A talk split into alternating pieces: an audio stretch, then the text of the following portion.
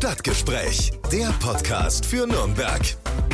Wir sind bei Oberbürgermeister Marcus König. Markus, vielen Dank, dass ich heute da sein darf. Es ist meine erste Runde im Podcast. Ich führe das jetzt weiter nach Marvin, der jetzt einen neuen Aufgabenbereich bei uns im Haus hat. Deswegen habe ich jetzt die große Ehre, deinen Podcast weiterzuführen.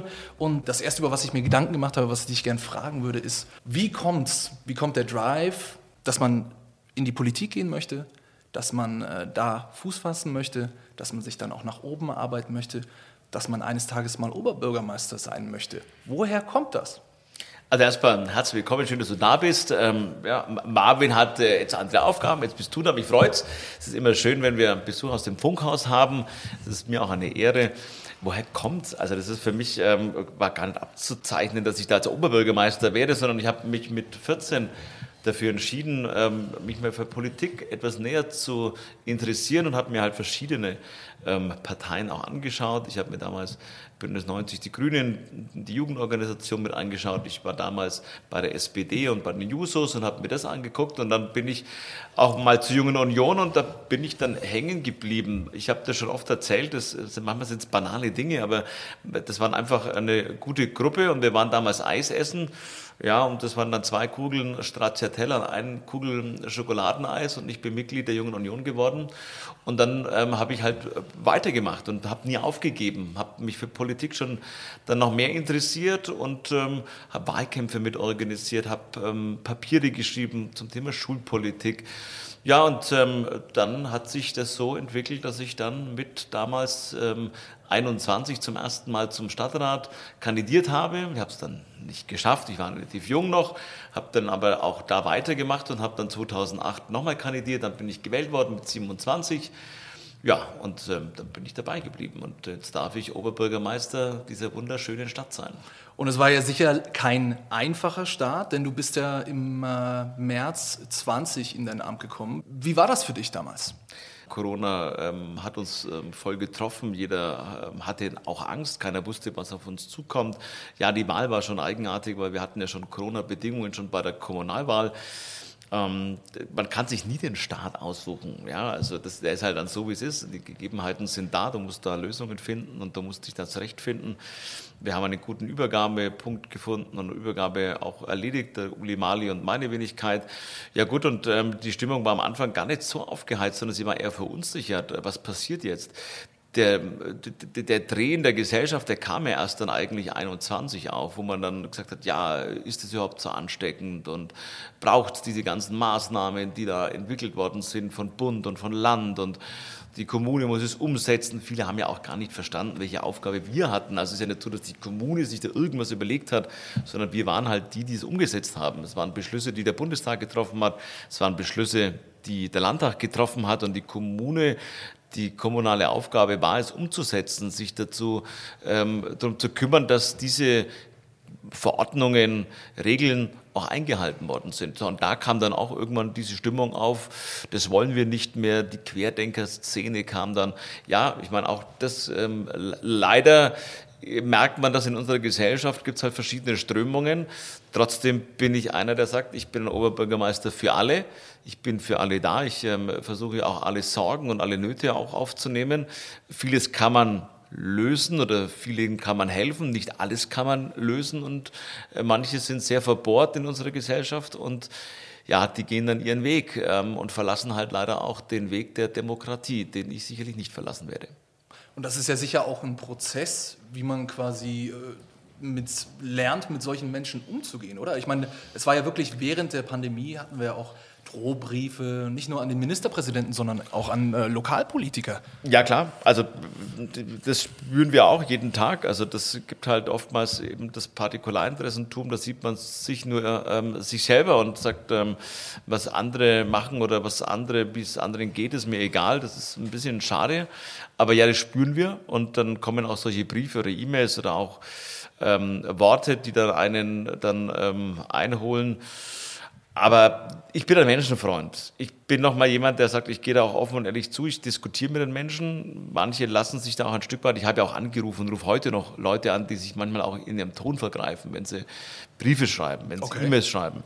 Und dann stelle ich schon auch fest, dass der eine oder andere sagt, naja, also so habe ich es ja gar nicht gemeint und das stimmt schon, ich habe mich in der Wortwahl ein bisschen vergriffen und ich habe es nachts geschrieben und ich war noch so in Rage und entschuldigt sich dann fast schon auch wieder. Also auch das passiert.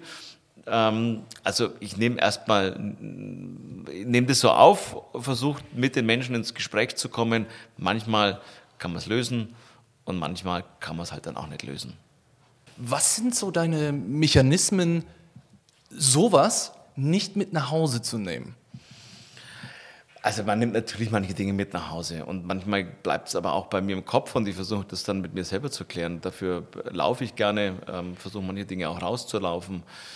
Man denkt natürlich über manche Gespräche nach und versucht das nochmal Revue passieren zu lassen, um den Gesprächsverlauf oder nochmal versuchen, sich auch in den anderen hineinzuversetzen. Also das ist ja auch ein Talent von mir, was ich gerne auch versuche wirklich auszuüben, dass ich mich in eine andere Situation, in eine andere Person mich mal hineinversetze. Wieso kommt denn die Meinung von dem so? Das hat man ja auch verlernt in der heutigen Zeit. Also, weil oftmals sagt man, nee, ich sehe das so und vertritt seine Meinung, ohne den anderen mal diesen Perspektivwechsel zu wagen. Und der ist so wichtig in der heutigen Zeit, dass man auch mal die andere Meinung nicht nur sich anhört, sondern vielleicht auch mal davon ausgeht, die kann ja auch richtig sein. So, das heißt, ja, natürlich nimmt man Dinge mit nach Hause, auch meine Frau, wir besprechen manche Sachen, aber ich versuche da vieles auch einfach auch mal mit mir zu bearbeiten oder mit mir das dann auch wieder sozusagen ins Reine kommen, mit Laufen, mit Sport, um manche Dinge einfach auch dann nicht zu vergessen, aber oder rauszubringen aus dem Kopf ist auch wichtig. Hast du denn den Eindruck, dass sich der politische Diskurs in unserem Land in eine richtige Richtung entwickelt aktuell? Denn ich würde schon sagen, dass der Wahlkampf, gerade auch der Landtagswahlkampf in Bayern, schon sehr aufgeladen war. Ich glaube, wir sollten nie vergessen, wir haben eine Vorbildfunktion. Wir sind gewählt worden, egal ob es Kommunalpolitiker, Landespolitiker, Bundes- oder Europapolitiker. Jeder vertritt unsere Gesellschaft, ist ein Botschafter. Und deshalb ist es schon auch wichtig, wie gehen wir denn miteinander um? Dass man unterschiedliche Meinungen haben kann, dass man seine Meinung auch nach vorne bringt und sie versucht auch als die bessere Meinung zu verkaufen. Das ist in Ordnung, das ist das politische Geschäft. Ich bin aber eher so ein Typ, wo ich sage, ich muss ja dann die anderen nicht schlecht machen, sondern es reicht ja dann auch schon, wenn ich mein Produkt, meine Meinung, das ist ja dann das Produkt, was ich anbiete, so darstelle und rüberbringe, dass es gut ist. Da muss ich nicht andere Dinge schlecht machen, um meins gut aussehen zu lassen. Da habe ich eine andere Haltung, machen manche Politiker anders. Ich glaube, wenn man einen guten Plan hat, wenn man eine gute Meinung hat, dann kann man die auch ordentlich vertreten, ohne den anderen das abzusprechen, dass sie gar nichts drauf haben. Okay. Jetzt lass uns mal zu ein bisschen weniger schwierigen Themen kommen. Gibt es eine Lieblingsjahreszeit oder eine Lieblingssaison für den Nürnberger Oberbürgermeister? Irgendwas, was du besonders gern machst? Es gibt ja so viele verschiedene Events in der Stadt. Christkindlesmarkt steht jetzt an, aber das ist ja nur eine Sache von vielen. Ich habe auch gelesen, dass du großer Musikfan bist.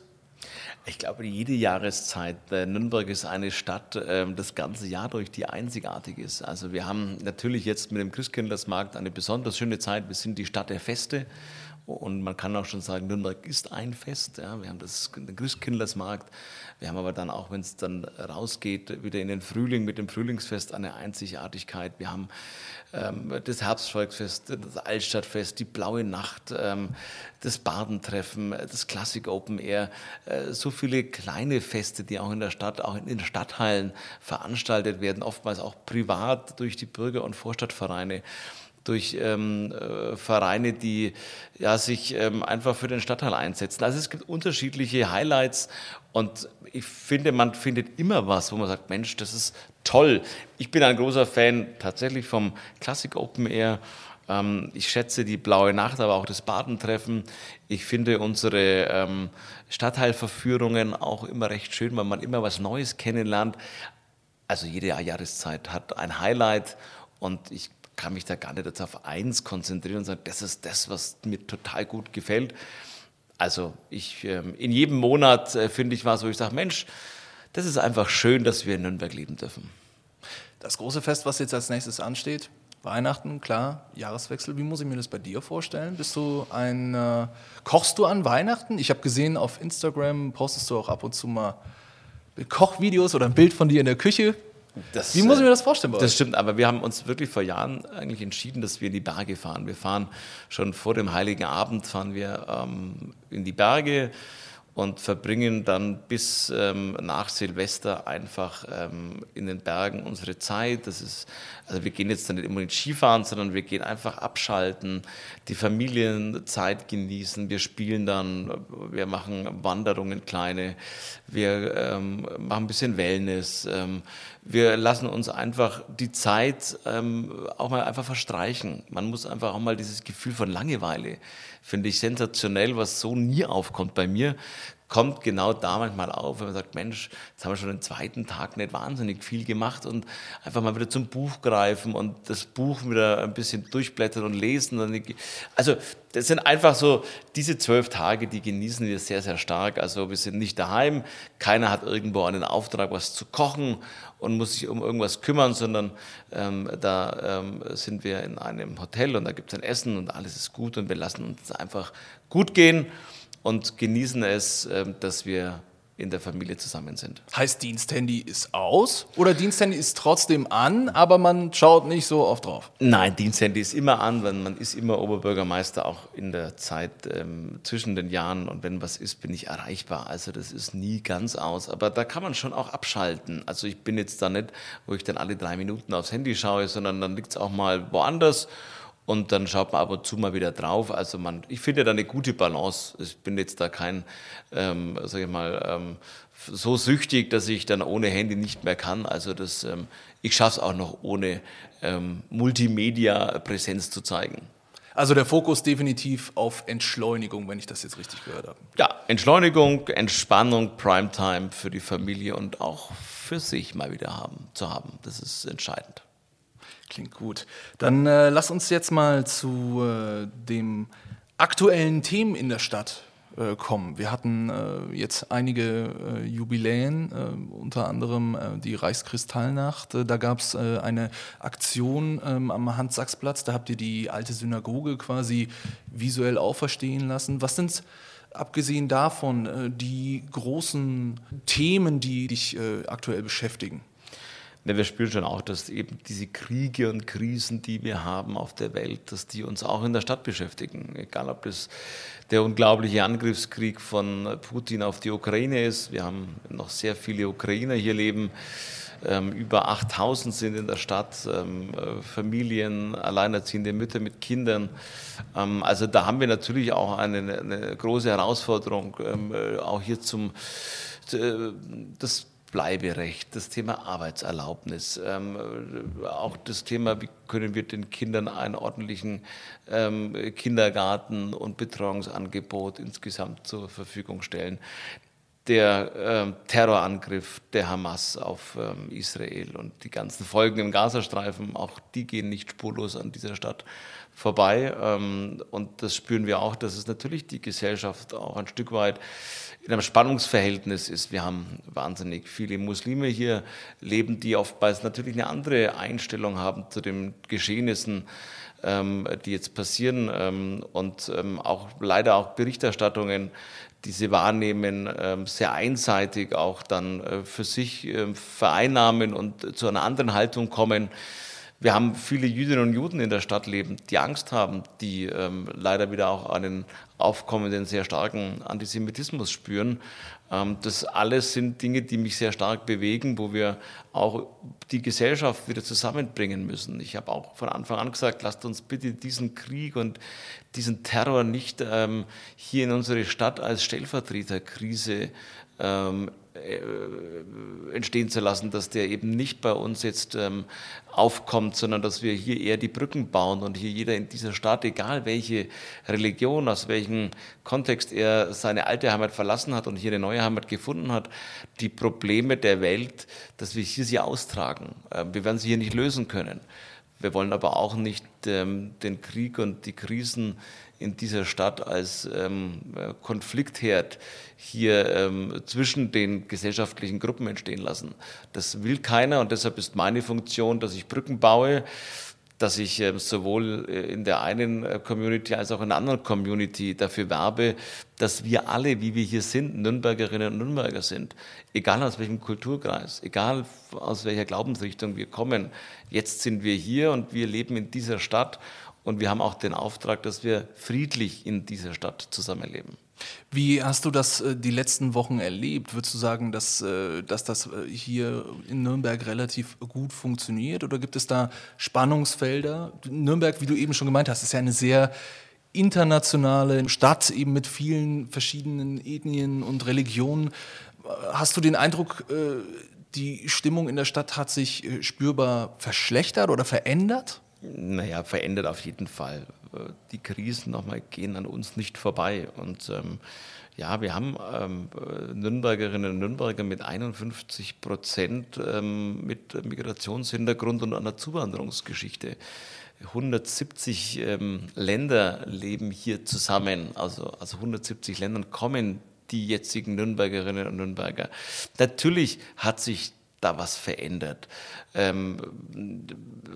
Trotzdem glaube ich, dass wir in den letzten Wochen gut auch mit der Situation eben, dass wir Brücken gebaut haben, dass wir versucht haben, nie irgendwo eine Tür zuzuschlagen, sondern die Tür ist immer offen, dass wir im Gespräch bleiben, dass wir viele Gespräche führen, dazu beigetragen, dass es insgesamt, finde ich, auch noch friedlich bei uns zugeht und dass natürlich wir Demonstrationen haben, auf der einen Seite Solidaritätsbekundungen, die ich sehr wichtig finde für Israel und für den Staat Israel, aber natürlich auch andere Meinungen zulassen, wie wir es auch pro Palästina, pro Gaza, auch da gibt es Haltungen, die hier auch in einer freien, demokratischen Stadt auch natürlich, wenn sie ordentlich hier an dieser Stelle artikuliert werden, auch vorgebracht werden. Das ist die freie Meinungsäußerung. Da haben wir nichts verboten. Da sind wir auch gut im Gespräch mit den Organisatoren. Und deshalb glaube ich, dass wir, wenn ich mal einen Vergleich ziehe zu anderen Städten, zu anderen Demonstrationslagen, dass wir da sehr, sehr gut und insgesamt noch friedlich auch miteinander umgegangen sind. Okay, dann lass uns jetzt mal ins neue Jahr noch schauen. Das ist ja hier unsere letzte Ausgabe für 2023.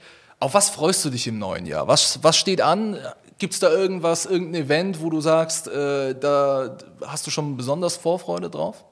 Also wir haben natürlich, und das ist die Vorfreude, wir haben unser Neujahresempfang, das ist der Place to be gleich in der Messe Anfang des Jahres, wo die Stadt einlädt, viele gesellschaftliche Akteure aus der Kulturszene, aus der Wirtschaft, aus dem gesellschaftlichen Bereich sind eingeladen, über, ich glaube, 1.600, 1.700 Menschen kommen wieder zusammen, wünschen sich ein gesundes neues Jahr, ich darf der Gastgeber sein, ich bastel gerade auch an meiner Rede, die natürlich die Vergangenheit oder die letzten Monaten auch anspricht, aber auch die Zukunft ansprechen wird. Wir freuen uns und ich freue mich besonders, wir haben nächstes Jahr das, was wir jetzt am 10. Dezember gemeinsam begehen mit den, den 75 Jahren der internationalen Menschenrechte, haben wir 75 Jahre Grundgesetz hier in Deutschland. Also ein Garant bisher dafür, dass wir in einer Demokratie leben dürfen. Auch da will ich auch gemeinsam mit der Stadt nochmal darauf hinweisen, wie gut es ist, dass wir 75 Jahre ein Grundgesetz haben mit dem Artikel 1, mit dem Artikel 2, mit vielen anderen Artikeln, die halt einfach auch die Würde des Menschen ist unantastbar und jeder Mensch ist einzigartig. Und wir schauen auf die Menschen hier bei uns in der Stadt und da können wir stolz sein, dass wir so ein Grundgesetz haben. Auch da will ich darauf hinweisen. Und ansonsten kommt natürlich wieder viel Kulturprogramm auf uns zu. Es sind doch das ein oder andere Großfestival bzw. Konzert wird uns in Nürnberg, ohne jetzt vorgreifen zu wollen, wird es geben, was noch nicht bekannt ist. Da wird der ein oder andere Weltstar wird nach Nürnberg kommen und wird nicht nur das Stadion füllen. Ich weiß, auf was du anspielen möchtest. Glaube ich, wird man dich im Publikum sehen? Da es mehrere Großevents sein werden, wirst du mich sicherlich auf dem einen oder anderen sehen. Sehr schön. Alles klar. Markus, vielen Dank, dass du dir heute die Zeit genommen hast für uns. Ich danke dir. Du bist ein würdiger neuer Nachfolger von Marvin. Ich freue mich darauf, dass du die nächsten Male gerne wiederkommst. Meine Tür ist immer offen. Das Rathaus ist das Haus der Bürgerinnen und Bürger. Und ich freue mich, dass wir regelmäßig einen schönen Podcast gemeinsam organisieren. Dankeschön. Bis zum nächsten Mal. Bis zum nächsten Mal. Tschüss. Stadtgespräch, der Podcast für Nürnberg. Einblicke ins Rathaus, aktuelle Themen, persönliche Gespräche. Alle Podcasts jetzt auf podyou.de, deine regionale Podcast-Plattform.